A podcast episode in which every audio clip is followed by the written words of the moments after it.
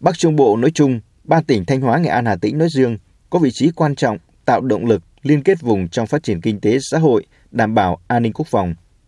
Bên cạnh lợi thế tự nhiên thì ba tỉnh có bề dày truyền thống văn hóa với nhiều di sản vật thể, phi vật thể. Hàng ngàn di tích dày đặc về mật độ, phong phú về loại hình, đa dạng về nội dung và quy mô.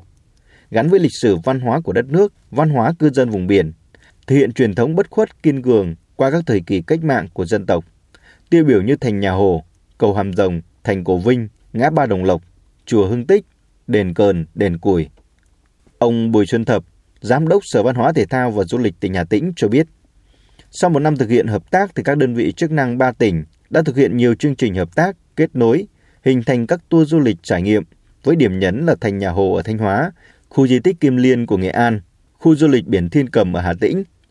Tour du lịch về nguồn kết hợp với khám phá du lịch sinh thái cộng đồng, mạo hiểm, Phù Luông, đỉnh Phu Sai Lai Leng, khu du lịch sinh thái Hải Thượng Lãn Ông, tour du lịch lái xe theo đường Hồ Chí Minh nhánh Đông và nhánh Tây qua các tỉnh Thanh Hóa, Nghệ An, Hà Tĩnh. Sau khi có cái chủ trương ký kết giữa lãnh đạo cấp cao của ba tỉnh Thanh Hóa, Nghệ An, Hà Tĩnh thì trong lĩnh vực văn hóa, thể thao và du lịch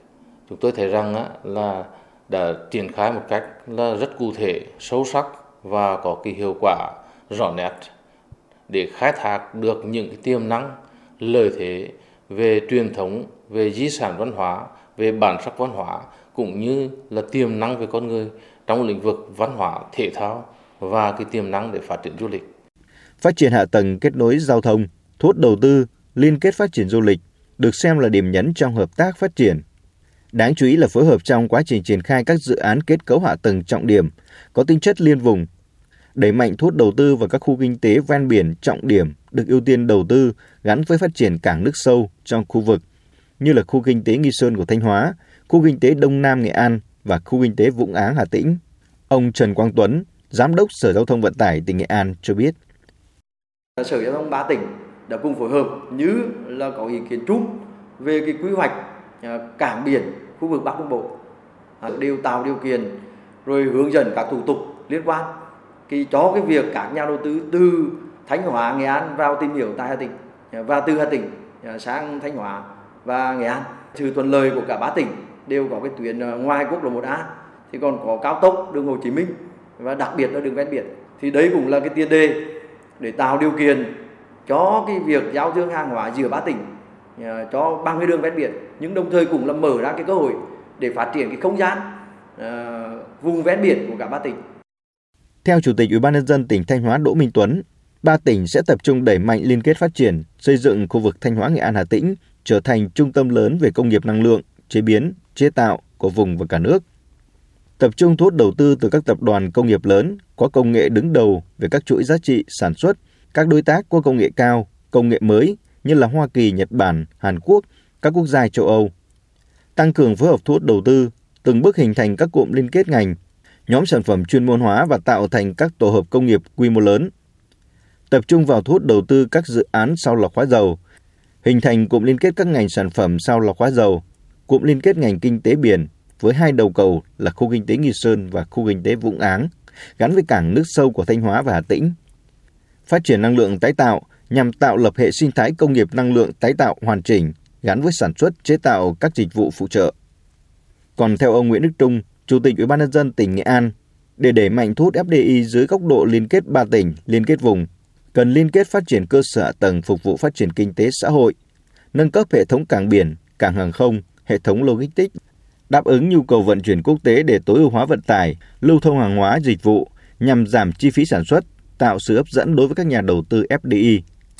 Thời gian tới, ba tỉnh tiếp tục thực hiện liên kết để hoàn thiện môi trường, chính sách thu hút đầu tư. Để thực hiện được các giải pháp nêu trên, ông Trần Báo Hà, Phó Chủ tịch Ủy ban nhân dân tỉnh Hà Tĩnh cho rằng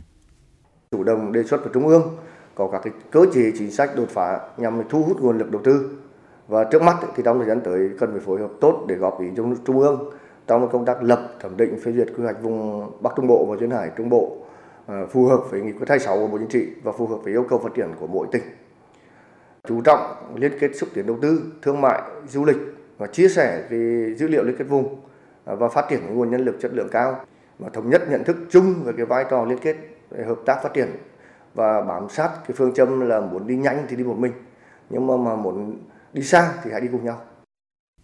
Phát triển kinh tế nhưng phải trên nền tảng xây dựng, phát huy giá trị truyền thống văn hóa lịch sử của mỗi địa phương. Nhắc đến sứ Thanh, xứ Nghệ là nhắc đến vùng đất địa linh nhân kiệt, nổi danh là đất anh hùng, đất thi nhân, đất khoa bảng, quê hương của anh hùng giải phóng dân tộc, doanh nhân văn hóa kiệt xuất, cùng với những giá trị truyền thống của gần 50 dân tộc anh em chung sống trong vùng. Trên tinh thần đó thì việc phát triển kinh tế, liên kết vùng phải tạo được sức mạnh tổng hợp bền vững, đem lại lợi ích thiết thực phục vụ đời sống người dân. Phát biểu tại hội nghị tổng kết một năm thực hiện chương trình hợp tác diễn ra mới đây, Bí thư tỉnh ủy Nghệ An, ông Thái Thanh Quý nhấn mạnh. Chúng ta đến với nhau không chỉ phát triển kinh tế mà còn là giao thoa văn hóa, còn là chia sẻ khó khăn với nhau, còn là gặp gỡ, trao đổi, giao lưu với nhau. Cho nên cùng với phát triển kinh tế, ờ, đó đảm bảo quốc phòng an ninh ờ, thì các cái hoạt động chúng ta đều phải được tăng cường. Rồi là cái tâm thể chúng ta luôn sẵn sàng để hợp tác. Với quan điểm muốn đi xa thì đi cùng nhau, trên nguyên tắc bền vững, phát triển kinh tế xã hội phải gắn với đảm bảo an ninh quốc phòng, đặc biệt là đảm bảo môi trường sinh thái, hạn chế tối đa cạnh tranh trực tiếp xung đột lợi ích. Ba tỉnh Thanh Hóa, Nghệ An, Hà Tĩnh cần bổ trợ cho nhau, cùng nhau phát triển, hình thành tiểu vùng cực tăng trưởng vững mạnh của cả nước.